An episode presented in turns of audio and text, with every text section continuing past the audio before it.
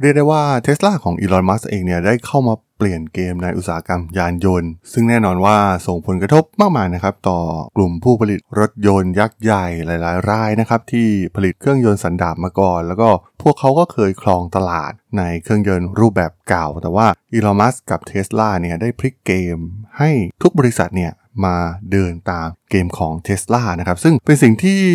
หลายๆ บริษัทในอุตสาหกรรมเองก็ไม่ถนัดนักนะครับ รูปแบบการขายเอ่ยรูปแบบการนำซอฟต์แวร์เข้ามาเกี่ยวข้องกับการผลิตรถยนต์ รวมถึงต้นทุนหลักที่เกี่ยวข้องกับแบตเตอรี่เองก็ตามนะครับ ซึ่งโมเดลรูปแบบการผลิตเนี่ยเรียกได้ว่ามันเปลี่ยนไปอย่างสิ้นเชิง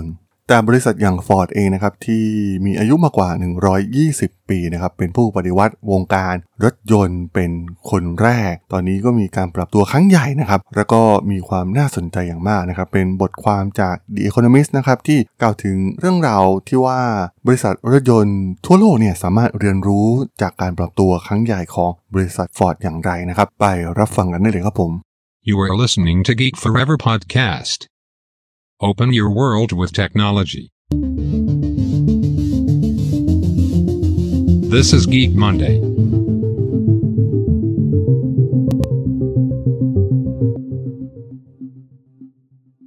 สวัสดีครับ ผมดล ธราดล จาก ด.ดล็อกนะครับ และนี่คือรายการ Geek Monday นะครับ วันนี้จะมาพูดคุยเรื่องราวของอุตสาหกรรมยานยนต์ไฟฟ้ากันอีกครั้งหนึ่งนะครับ เป็น case study จาก Ford เองนะครับ ที่มีการปรับตัวที่น่าสนใจนะครับ แน่นอนว่าเท s l a ของอีลอนมัสเนี่ยได้สร้างมาตรฐานรูปแบบใหม่ในการดำเนินธุรกิจยานยนต์ไฟฟ้านะครับ ทั้งช่องทางการขายเอง รูปแบบการผลิตการโฆษณาเองนะครับ ที่ทางเท s l a เองเนี่ยแทบจะไม่ใช้เงินลงทุนในการโปรโมทสินค้าของพวกเขาแต่อย่างใดนะครับมันดูเหมือนคล้ายกับสิ่งที่ Apple ทำนะครับอีลอนมัสเองเติบโตมากับธุรกิจทางด้านเทคโนโลยีนะครับ เพราะฉะนั้นเขาก็มี mindset แบบธุรกิจทางด้านเทคโนโลยีเป็นหลักนะครับ หลายๆ อย่างเนี่ยทำคล้ายกับอุตสาหกรรมเทคโนโลยีเป็นอย่างมากนะครับทำคล้ายๆ กับสตาร์ทอัพทำซึ่งแน่นอนว่ามันทำให้การจัดการประสิทธิภาพโดยเฉพาะเรื่องของต้นทุนของเทสลาเองเนี่ยมีประสิทธิภาพเหนือกว่า บริษัทยานยนต์ยุคเก่าอย่างเห็นได้ชัดนะครับสามารถทำกำไรได้สูงมากในการผลิตรถยนต์ต่อคันเทสลาไม่จำเป็นต้องผลิตรถยนต์มากมายนะครับเหมือนโตโยต้าเหมือนบริษัทผลิตรถยนต์เครื่องยนต์สันดาปหลาย ๆ รายนะครับทำแต่ว่า ด้วยอัตรากำไรขั้นต้นที่สูงมาก ๆ ของเท s l a แน่นอนว่าพอตอนนี้เริ่มมีปัญหานะครับ เขาสามารถเข้าสู่สงครามราคาด้วยการลดราคา สู้แบรนด์รถยนต์อื่น ๆ ได้ง่ายกว่านะครับเมื่อเทียบกับบริษัทอื่น ๆ ที่มีต้นทุนในการผลิตรถยนต์ไฟฟ้าที่สูงกว่า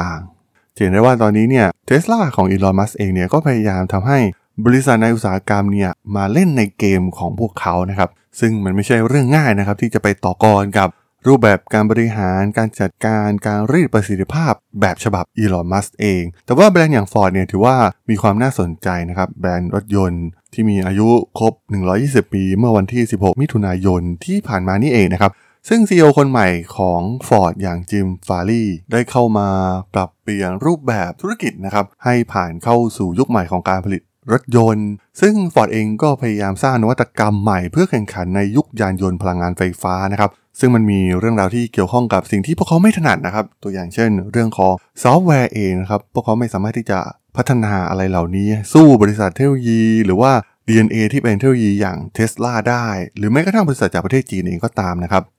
ก่อนหน้านี้เนี่ยฟอร์ดถูกมองจากนักลงทุนว่าเป็นพวกขี้เหนียวนะครับ มีการเติบโตที่ต่ำมากๆ อัตรากำไรต่ำ ในเดือนตุลาคมปี 2020 มูลค่าตลาดของ Ford เองเนี่ยลดลง 3 ใน 5 นะครับ เหลือเพียง 27,000 ล้านดอลลาร์แผนการที่จะลุยในธุรกิจยานยนต์ไฟฟ้าเองเนี่ย ตอนแรกวางงบประมาณไว้สูงถึง1แสนล้านดอลลาร์นะครับ ก็ลดลงเหลือเพียงแค่ 55,000 ล้านดอลลาร์นะครับ แต่ว่า จิมฟาร์ลีย์เองเนี่ยได้เข้ามาจัดระเบียบบริษัทใหม่นะครับ โดยมีการแบ่งเป็น 3 หน่วยธุรกิจนะครับ โดยเน้นที่รถยนต์ไฟฟ้า ซึ่งตัวจิมฟาร์ลีย์เองเนี่ยก็มองว่าเขาเนี่ยจะสามารถพลิกฟอร์ดให้สามารถเพิ่มอัตรากำไรจากการดำเนินงานจาก 6.6%ในปี 2022 เป็น 10%ภายในปี 2026 นะครับ และจะพลิกผลขาดทุน การลงทุนที่เกี่ยวข้องกับยานยนต์ไฟฟ้า ซึ่งคาดว่าจะสูงถึง 3,000 ล้านดอลลาร์ในปี 2023 ให้พลิกกลับมาเป็นกำไรได้โหถือว่าเป็นแผนที่ท้าทายมากๆของจิมฟารีนะครับก็ต้องบอกว่าฟารี่เองเนี่ยก็ได้เรียนรู้หลาย ๆ อย่างนะครับ จากบริษัทที่มาดิสรับธุรกิจของพวกเขานั่นก็คือเทสลานั่นเองนะครับ เขามองว่าเทสลาเนี่ยมีอิทธิพลต่อความคิดของเขาเป็นอย่างมากนะครับ และพยายามที่จะเรียนแบบนะครับในเรื่องของสิ่งที่มีประโยชน์ต่อการแข่งขัน ก็ต้องบอกว่าผลงานที่ยิ่งใหญ่ที่สุดของอีลอน มัสเนี่ยทำให้ทุกคนต่างตกตะลึงก็คือ การพลิกธุรกิจรถยนต์ไฟฟ้านะครับในช่วงเริ่มต้นของพวกเขา ที่เริ่มมาตั้งแต่ปี 2008 นะครับ แต่ว่าพิกมาสามารถสร้างอัตรากำไรจากการดำเนินงานให้สูงถึง 17%ในปี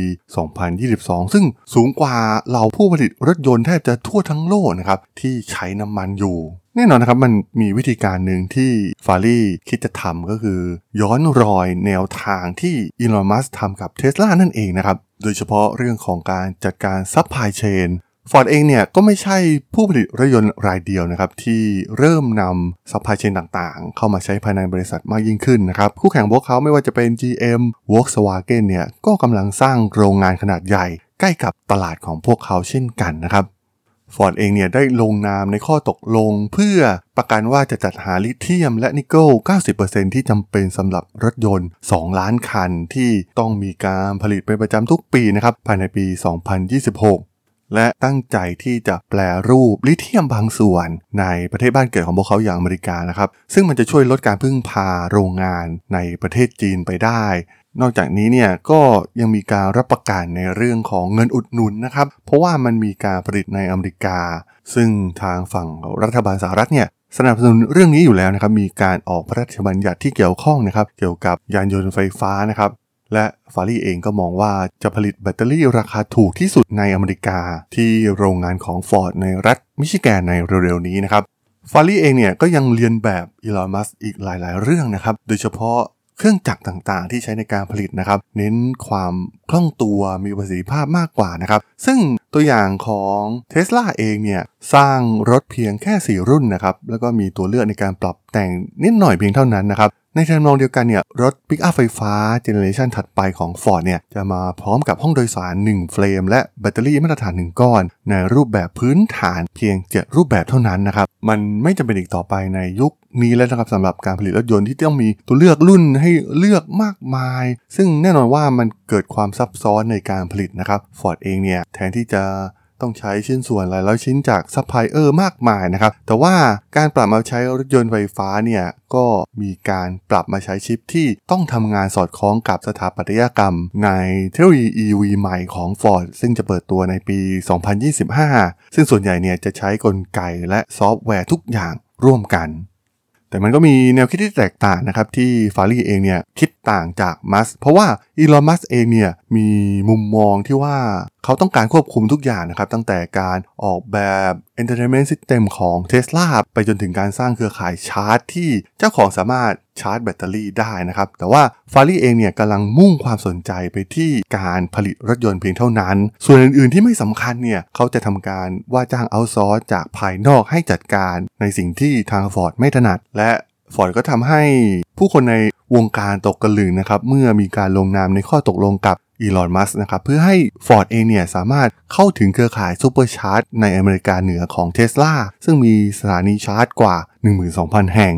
และสิ่งที่น่าเซอร์ไพรส์มากที่สุดก็คือ เรื่องของการที่ทาง Ford เองเนี่ยจะพึ่งพาพันธมิตรจากภายนอกนะครับสำหรับ เรื่องของซอฟต์แวร์สำหรับรถยนต์ ซึ่งแน่นอนนะครับว่าพวกเขาก็ไม่ได้มีความถนัดในด้านนี้ ระบบต่างๆ ทั้ง Entertainment System ไปจนถึงระบบนำทางดาวเทียม การสตรีมมิ่งเพลง ซึ่งเมื่อเทียบกับ Tesla เองเนี่ยดูเหมือนว่าเขาจะควบคุมทุกอย่างได้หมดนะครับ เพราะว่า Tesla เองเนี่ยต้องการกำหนดประสบการณ์ในการเป็นเจ้าของรถ Tesla นะครับแล้วก็สร้างความแตกต่างให้กับแบรนด์รถยนต์ของพวกเขาที่ต่างจากแบรนด์อื่นนะครับ Tesla ไม่รองรับแพลตฟอร์ม CarPlay ของ Apple และ Android Auto ของ Google นะครับ ซึ่งสามารถที่จะต่อกับสมาร์ทโฟนของผู้ขับขี่โดยทั่วไปได้นะครับ แต่ว่า Tesla ไม่สนใจในเรื่องนี้ เขาต้องการที่จะควบคุมทุกอย่างไว้ด้วยตัวของเขาเอง แต่ทางฟารี่เองเนี่ยมองไปที่เรื่องของการควบคุมด้วยโปรแกรมคอมพิวเตอร์ในส่วนสำคัญของรถนะครับ เช่น การรักษาความปลอดภัยของผู้ขับขี่เป็นหลักนะครับ แน่นอนว่า